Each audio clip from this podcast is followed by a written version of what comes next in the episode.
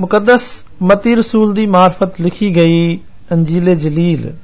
ਖੁਦਾਮ ਯਿਸੂ ਮਸੀਹ ਦੀ ਗਲੀਲ ਦੇ ਵਿੱਚ ਖਿਦਮਤ ਦੇ ਆਗਾਜ਼ ਦੇ ਬਾਰੇ ਦੱਸਦੀ ਹੈ ਤੇ ਇਸ ਬਾਬ ਦੀ 12ਵੀਂ ਆਇਤ ਤੋਂ ਇੰਜ ਸ਼ੁਰੂ ਹੁੰਦਾ ਆ, ਤੇ ਇਹ ਸੁਣ ਕੇ ਭਈ ਯਹੋਨਾ ਫੜਿਆ ਗਿਆ, ਉਹ ਗਲੀਲ ਨੂੰ ਟੁਰ ਪਿਆ ਤੇ ਨਾਸਰਤ ਨੂੰ ਛੱਡ ਕੇ ਕਫਰਨਹੂਮ ਵਿੱਚ, ਜਿਹੜਾ ਸਮੁੰਦਰ ਦੇ ਕੰਢੇ ਜ਼ਬੂਲੂਨ ਤੇ ਨਫਤਾਲੀ ਦੀਆਂ ਹੱਦਾਂ ਵਿੱਚ ਜਾ ਰਿਹਾ।